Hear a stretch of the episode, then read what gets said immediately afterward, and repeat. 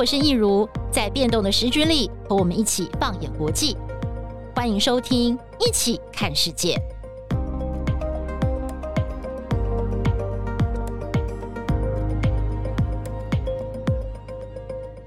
Hello，大家好，我是易如，欢迎收听今天的《一起聊聊》。哇，今天呢要跟大家来分享的这本书，我真的是非常期待，因为我准备好这本书放在我的书桌上已经是非常久了。但是因为随着这个国际局势的发展，不断的有新的议题出来，所以在今天的一起聊聊，终于可以来讲喽。就是《愤怒的葡萄》这本书，它的英文叫做《The Grapes of Wrath》，它是春天出版社在二零一三年出版的。原文的作者是 John Steinbeck，译者是陈宗工程。也谢谢出版社的出版，还有译者的翻译，哦，让我们可以用这个优美而写实的中文哦，读到这一本在美国非常著名的文学著作。其实啊，我之前在节目当中有跟大家讲过，就是我在大学的时候呢，呃，曾经到美国的伯克莱大学去修了六个礼拜的课。然后老师那时候就是带我们读一本很有名的美国的小说，就是《To Kill a Mockingbird》，就是别杀了谁杀了仿生鸟，大概是这样翻哦。那接着我就对这些文学的东西很有兴趣，所以我回到台湾之后呢，那时候应该也是从美国买了这本吧，就是史坦贝克的《愤怒的葡萄》。那我就自己在那个星巴克啊，还有就是我们家，我我我住在那个捷运大安站附近，就旁边的咖啡馆几乎都已经去光顾过了，每次都点一杯咖啡，在那边坐很久，就把这本书给 K 完了。那我第一次读到《愤怒的葡萄》，非常的震撼。这个作者呢叫做约翰史坦贝克。他是美国二十世纪最伟大的作家之一哦，有美国的国民作家之称。那他的作品呢，其实对很多社会底层的民众是有非常深的悲天悯人的同情跟关怀。他自己呢，也拿过诺贝尔文学奖。其实他的作品对照到。资本主义其实有非常多的批判。我觉得这本书虽然阐述的是美国在一九三零年代的困境，但是对照到今天仍然有非常多惊人的相似之处。而且呢，我们在这个星期也看到了又有一个新闻，就是美国银行倒闭潮再添一家，这次是第一信托银行宣告破产。那史坦佩克呢，其实在将近百年前的小说就如此的贴近我们当代社会的困境，真的是让人觉得一个好的作品哦。对于这个时代的预言，它真的是可以超越时间的限制。所以今天我们就来一起聊聊这本书吧。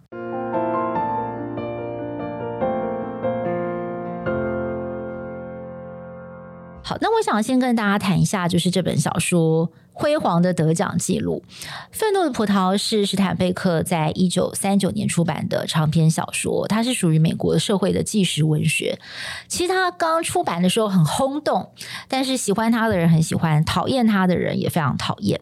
因为书中对于这个佃农被大地主还有资本家压迫的描述实在是太写实了，而且又毫不留情的去批判这些资本家。所以，施坦贝克他一度被批评说，他根本就是在帮共产主义说话，他是社会主义分子。所以这本书呢，也曾经被禁过，甚至还被烧毁过。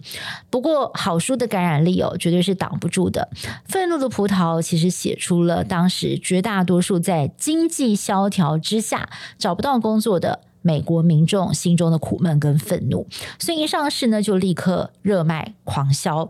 这本书在当年呢，就获得了一个评语，叫做卖得最快、评价最高，但是争论也最激烈的这样子的一个评语。之后这本书呢，更是获奖不断，包括他在一九四零年的时候得到了普利兹奖。那史坦贝克他本人哦，更是在一九六二年的时候呢，摘下了文学界的最高荣誉，也就是诺贝尔文学奖的桂关。这本小说它的背景呢，是在一九三零年代。呃，我稍微跟大家稍微呃解释一下，就是在一九二九年到一九三三年那一阵子，美国到底发生什么事哦？一九二九年的十月二十四号，无预警的，就是美国的股市就突然崩盘了。那这个崩盘的效应，当时在华尔街掀起了很大的震撼，所以有很多人因为血本无归啊，就在纽约这个跳楼轻生等等。但是呢，它接下来的这个效应就像是滚雪球一样，越来越大，包括了很多的这个民众就开始失业，要排队领救济金，甚至被逐出自己居住的房子，流落街头，因为他们根本没有钱来缴房租了。而在美国中西部的好几个州啊，那个时候又碰到了沙尘暴，导致他们的农田哦根本就没有办法再来耕种谷物啊，然后农作物等等。那他们可能有向银行借钱的，那钱也还不出来，甚至有人的房子的屋顶全部都被吹掀了。那尤其呢，佃农是最可怜、最受伤害的一群，因为你没有农作物，你没有收成，你没有办法卖钱，你就没有办法还给银行或者是地主你借来的钱。结果呢，有人的房子就是被这个推土机无情的推倒，一家大小被赶出来的事情时有所闻。农民的生活呢，其实也受到了非常大的打击。那讲到这儿，不晓得大家有没有一种既视感，就是我刚刚形容的情景，其实套在二零二零年到二零二三年的这个全世界，美国其实好像也蛮类似的。先是在二零二零年，新冠疫情在全球肆虐嘛，接着呢，这个全球经济受到了重创，很大的影响。还有就是极端天气哦，在全世界都看得到，尤其在美国啊，在电视新闻上我们也常常看到，有一下又是热浪，一下又是冰雹，还有可怕的龙卷风、水灾、干旱，美国几乎没有一个州可以幸免。也因此呢，疫情造成了经济不好，很多人没有工作，只好搭帐篷在路边生活，治安也变得非常非常的不好。呃，现在的这个状况似乎跟史坦贝克讲到的一九三零年代美国的情况非常的类似。好，接下来要介绍这个故事的主角。他们一家人的 last name 叫裘德，他们是白人哦，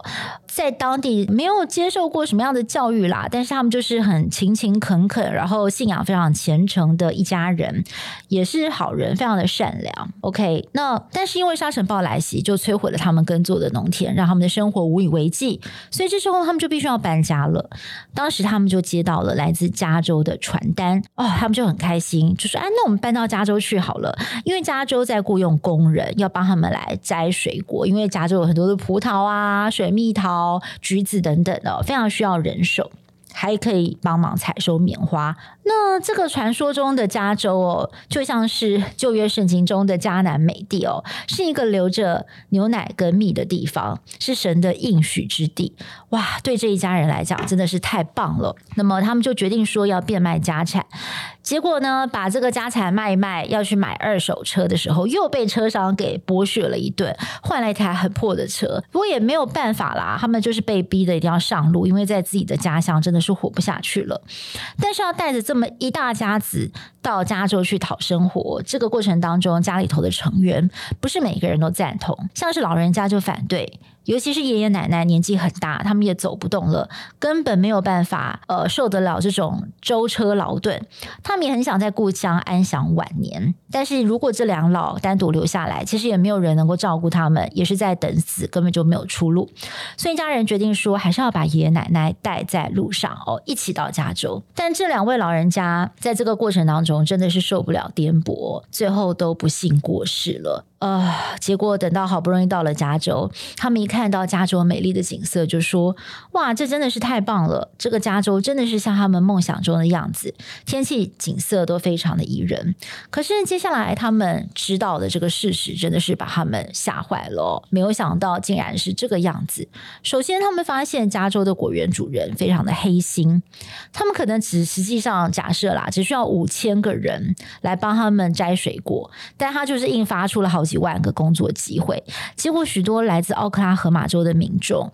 他们因为在自己的家乡同样都活不下去啦，就踏上了这一趟迁徙之旅、长征之途。结果到了当地才知道说：“哎，我不是就是来这种工作，我还要跟其他来自我同乡或者是隔壁州的这个难民们一起来争抢工作机会。那大家为了要争抢工作机会，也不惜来降低自己的工资。可能本来的工资是五块钱啊，那我就开说：哎，那没有关系，我三块钱，或者是我二点五块钱，我就可以来帮你采水果。那正好呢，就是正中资本家的计谋啊！我让你们这么多人自相残杀，然后自己来把这个工资降低，那我到时候就可以用最便宜的价钱来雇佣工人。那你若不肯降价，那就很抱歉啦，那你就自己另谋出路了。还有令他们觉得也很可恶的哦，就是其实很多的很穷的人都已经吃不饱，甚至都已经饿死了。但是加州的水果其实是生产过剩的哦。果园的老板为了不让水果的价格下跌，他们宁可的就让这些水蜜桃啊、橘子掉在泥土里面就烂掉，也不肯拿这些水果去救济那些已经快要饿死的民众，因为他们很怕说这些水果万一拿去救济大家的话，就没有人要花钱来买水果了。那裘德一家人来到加州之后，他们做过各式各样不同的工作，采水果啦、采棉花，跟其他的难民呢挤在临时搭建的小营区。这些营区里面呢，有一个不太光彩的名字，叫胡佛村。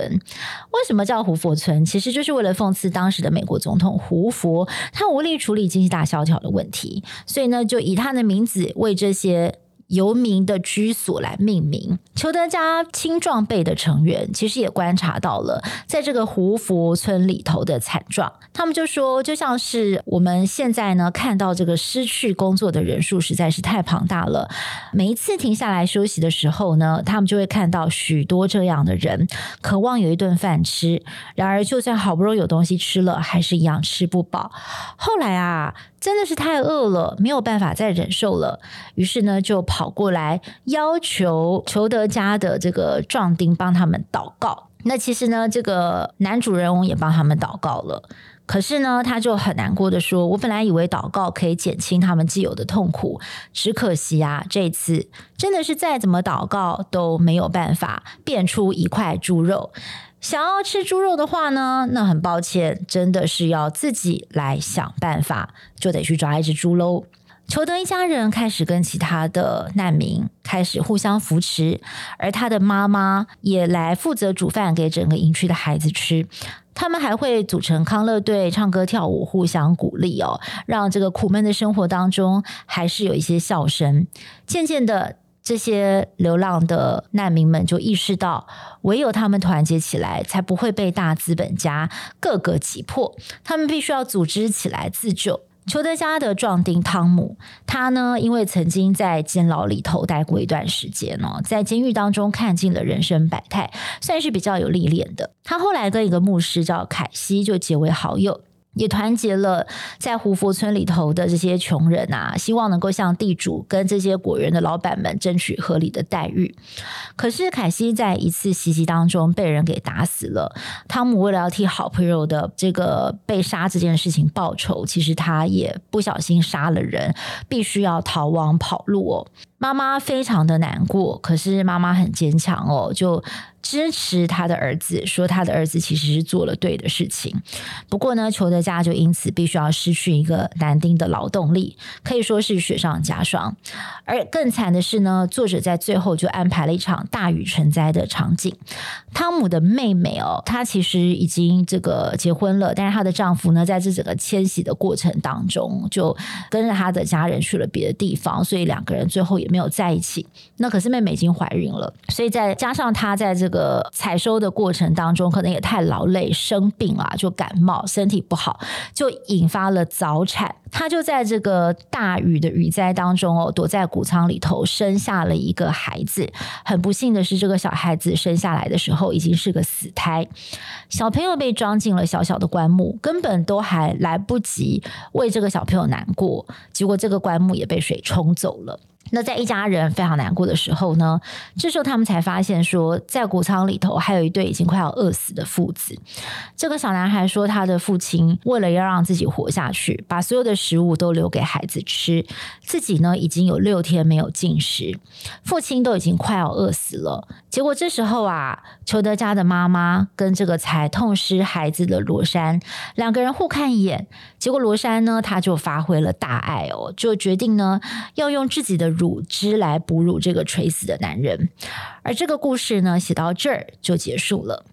有文学评论家就分析，史坦贝克以旧约圣经当中出埃及记的原型去写这个故事，像是长途跋涉到一个梦想之地，农产富庶的加州就是那个应许之地。但显然，裘德一家人来到加州，他们并没有得到救赎。等在他们前面的是一个更残酷的现实考验。但既然人都已经来这儿了，他们也没有本钱再回到老家了，所以就只能够硬着头皮往前冲。过程当中，同样跟他们一样哦，迁徙来加州的难民们互相扶持，甚至最后呢，罗山在洪水肆虐的情况之下，失去了自己的孩子，因为她生下了一个死胎。但是她还是决定用自己的乳汁来拯救另外一个垂死的成年男子，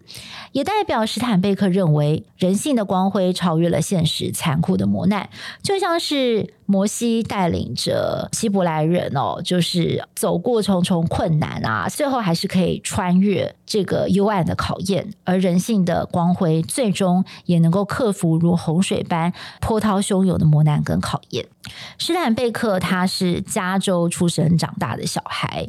他年轻的时候就非常喜欢文学，他也非常关心这个社会底层的劳工。所以据说他大学呢在史丹福大学求学的时候，其实他从来没有从史丹福大学毕业啦，因为他对于有有一些必修课他其实是没有兴趣的。但他在念大学的时候，他就常常呢跑到果园啊，跑到田里头跟农民们一起劳动，所以他对于这些从德州、堪萨斯还有奥克拉荷马州来的难民的生活是非常理解跟同情的，而且他也常常跟他们聊天，也才会有这么丰富的写作素材哦。因为他写的这些场景，简直就像是他自己亲眼看到、身历其境一般的真实。而他在书中呢，也安排了好几段类似于自己的独白，读起来呢是格外的令人动容。例如像是在第二十九章，他提到说。这些难民们，他们想要去社福机构求助，却非常失望的回来了。因为按照规定，你必须在当地住满一年才能够领救济金。政府会说想要帮你伸出援手哦，可是没有人知道政府什么时候会把救济金发给你。而接下来几个月，他们完全都找不到工作，谷仓里头挤满了人，个个面如死灰，孩子们哭闹不休。因为他们很饿了，可是他们根本就没有东西吃。接着疾病找上门，开始蔓延了。有些人得了肺炎，有些人的眼睛跟胸口长了疹子，还有这个大雨一直下个不停，淹没了公路排水系统，都已经瘫痪了。后来这些人实在是受不了了，只好成群结队的走出了他们的帐篷，走出谷仓。开始呢，用他们这个脚都泡得烂烂，都是泥巴的双脚，千里迢迢的走到了镇上，走进杂货店里头，走进社福机构的办公室。他们忍着屈辱，百般请求，向人们乞讨东西。有些人甚至开始用偷的，用骗的。所有的屈辱哀求，慢慢的化为蠢蠢欲动的怒火。起初，镇上的人觉得他们很可怜，后来呢，同情开始化为不满。最后甚至变成了对他们的恐惧。接着呢，就是镇上的警察局长嘛，就开始要招兵买马，补充人手，还购买了大量的这个枪械弹药跟催泪瓦斯，希望可以来对付他们。而那些受尽饥饿煎熬的人，成群结队的在暗夜里头流窜，到处的向人乞讨剩饭剩菜，讨不到的只好用偷的。而谷仓的屋顶水漏个不停，怀孕的女人感染了肺炎，气喘个不停。他们躺在干草堆上生了孩子，老人家蜷曲成一团，躲在墙角，就这样默默的死去。全身都僵硬的尸体，连验尸官也没有办法把他们拉直。而到了夜里头，走投无路的男人跑去偷鸡舍的鸡，就算有人开枪打中了他，他也无所谓了，因为他根本就不想跑，就踩着路上的积水，慢慢的走。要是真的中弹了，那就软绵绵的倒下去吧，倒在泥淖里头。看到这个，我真的觉得很难过。我觉得那种被枪打到也不在乎哦，有一种啊，还不如就死了算了，因为活着真的是太痛苦了。好，那在另外一个章节，史坦贝克呢，他也写到了对加州大地主跟资本家最严厉的批评。他就写到说，尤其这段是在描述说那些大资本家跟地主是怎么样的把钱看得最重，而把人命看得不值钱。他们宁可把食物毁掉，也不肯去救济这些灾民。有人长途跋涉走了好几英里的路，只为了吃那几个烂水果，然后他们一口都吃不到。要是他们开车出来就能够让他们捡到水果吃，那其他人还会花个两毛钱去买十二颗橘子吗？于是大地主在堆积如山的烂橘子上面喷洒煤油，他们痛恨那些捡水果吃的人，他们痛恨，因为他们认为那些人的行为罪大恶极。可是数以万计的人正在饿肚子，他们真的需要水果吃。然而黄澄澄的橘子堆积如山，犹如一座金山。但是上面洒满了煤油，整个加州都弥漫着腐烂的气息。还有人把咖啡豆拿来做轮胎的燃料，有人把玉米拿来当柴烧生火取暖，还有人把马铃薯整个倒进河里，甚至还派人看守，不让饿肚子的人去把那些马铃薯捞起来吃。还有人扑杀猪只，放火焚烧，让腐臭的血肉。就这样烂在泥土当中，这种罪大恶极的行为根本没有办法用言语来形容。这种深沉的悲哀，流泪不足以宣泄。巨大的挫败淹没了辛辛苦苦的成就，无数的孩子因为长期饥饿染上了病。验尸官为孩子们写的死亡证明，死因是营养不良。因为大地主不择手段要让那些食物腐烂，只为了捍卫自己的权益。有人带着渔网想要去捞河里头的马铃薯，却被警卫挡住了。他们开着破破烂烂的车子，想要去捡那些烂掉的橘子，没有想到。橘子上面却洒满了煤油，根本就不能吃下肚。他们看着马铃薯在河面上漂流，听着那些被扑杀的猪只在沟渠里头哀嚎，看着他们被撒上了生石灰。他们看着堆积如山的橘子化作一滩烂泥，他们的眼中流露出了巨大的挫折，眼中射出的怒火越来越猛烈。怒火在他们心中，而愤怒的葡萄开始越来越茂盛。愤怒的葡萄即将遍布大地，如野火燎原。这本书对美国产生了巨大的冲击跟影响，让人们对资本主义有了深切的检讨跟反省。再加上罗斯福总统上台之后，推行了一连串的新政，以大政府的姿态创造工作机会，让美国人民得以重新的投入劳动市场，不至于再流落街头，也整个翻转了经济大萧条的景况。不过，时间来到了二零二三年，史坦贝克描述的加州似乎又回到了一九三零年代。最近有到美国的台湾人啊，应该有个共同的感受，就是治安真的是变差了。像是在旧金山还有洛杉矶的市中心，到处都是无家可归的游民搭建的帐篷。我在这边也可以跟大家分享一下，就是我先生他几个星期前呐、啊，就回到了北加州出差。呃，其实他大概也有三年嘛，因为疫情的关系就没有回家了。结果他后来就是他第一天到的时候，他就打电话跟我讲说，他晚上十一点多呢，就把车停在那个饭店的停车场。然后他一开进停车场，发现这里面空无一人的时候，诶，他就很直觉的知道说自己要绷紧神经了。果然，他一下车呢，就有一个流浪汉走过来跟他要钱，那他就只能壮胆啊，装着。若无其事的问他说：“诶，老兄，你今天好吗？”接着呢，就很镇定的离开现场。那其实当下，我先生只是在想着我要怎么样让自己安全的脱身，不被攻击。他根本没有余力再去思考说对方是不是真的很缺钱，是不是有什么样子的方法可以帮助他等等。那他的朋友就说了：“现在在加州，如果你去 Costco 或 Target。”这些卖场买东西啊，或者是呃 Trader Joe's 等等，以前你还能够带着小朋友在里面逛逛啊，吃个东西，呃，但是现在你根本就是买完东西赶快闪人，因为呢，在美国各地常常传出很多超商枪击事件，还有呢，遇过这个车窗被砸的事情。几乎蛮多朋友都有这样子的经验。那我最近其实有跟一位就是住在美国的长辈聊天啊，就讲到这个问题。那他就淡淡的说啊，如果是他们自己，如果真的都已经快活不下去，又失业，又没有房子住，呃，又没有收入，那我可能也会去抢劫来养活自己跟家人吧。其实说到底，这也代表着这背后体制的失败，或者是社会救助系统的失灵。那想想在台湾，虽然说经济上大家现在也是很辛苦的，要面对物价飙涨、通货膨胀的压力，但至少说我们现在走在路上啊，如果想去超商、百货公司逛个街，至少也不用提心吊胆，或者是担心自己的车子的车窗走出来就是整个被砸成碎片哦。其实相对来讲，已经算是安全许多了。那这里也不禁让大家反思一个问题，就是说，其实在这个世界上，有极少数的人掌握权力跟财富，资本主义真的是已经发展到了极致。在消费主义的带动之下，像是房地产啦、名车、精品的价格也是越来越高哦，越来越惊人。但是金字塔顶端的人依旧是花钱不手软，而在社群平台上炫富的影音，还有铺天盖地的消费性。商品的广告其实都一再的刺激人的消费欲望，提醒你哦，你的东西还不够好，你可以再拥有更多，你值得更好的。那呃，这一路追上去，它真的是一个无底洞。等到有一天你发现你再也没有办法花那么多钱去追的时候，那你就会有一种很难受的相对剥夺感。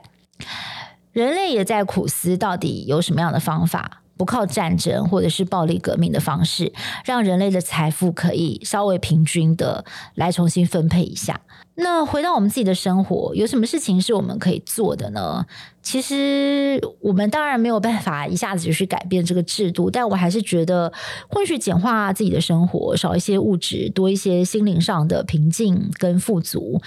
不要以我为出发点，而是以我们为出发哦。就是很多事情都可以互相着想，想想别人，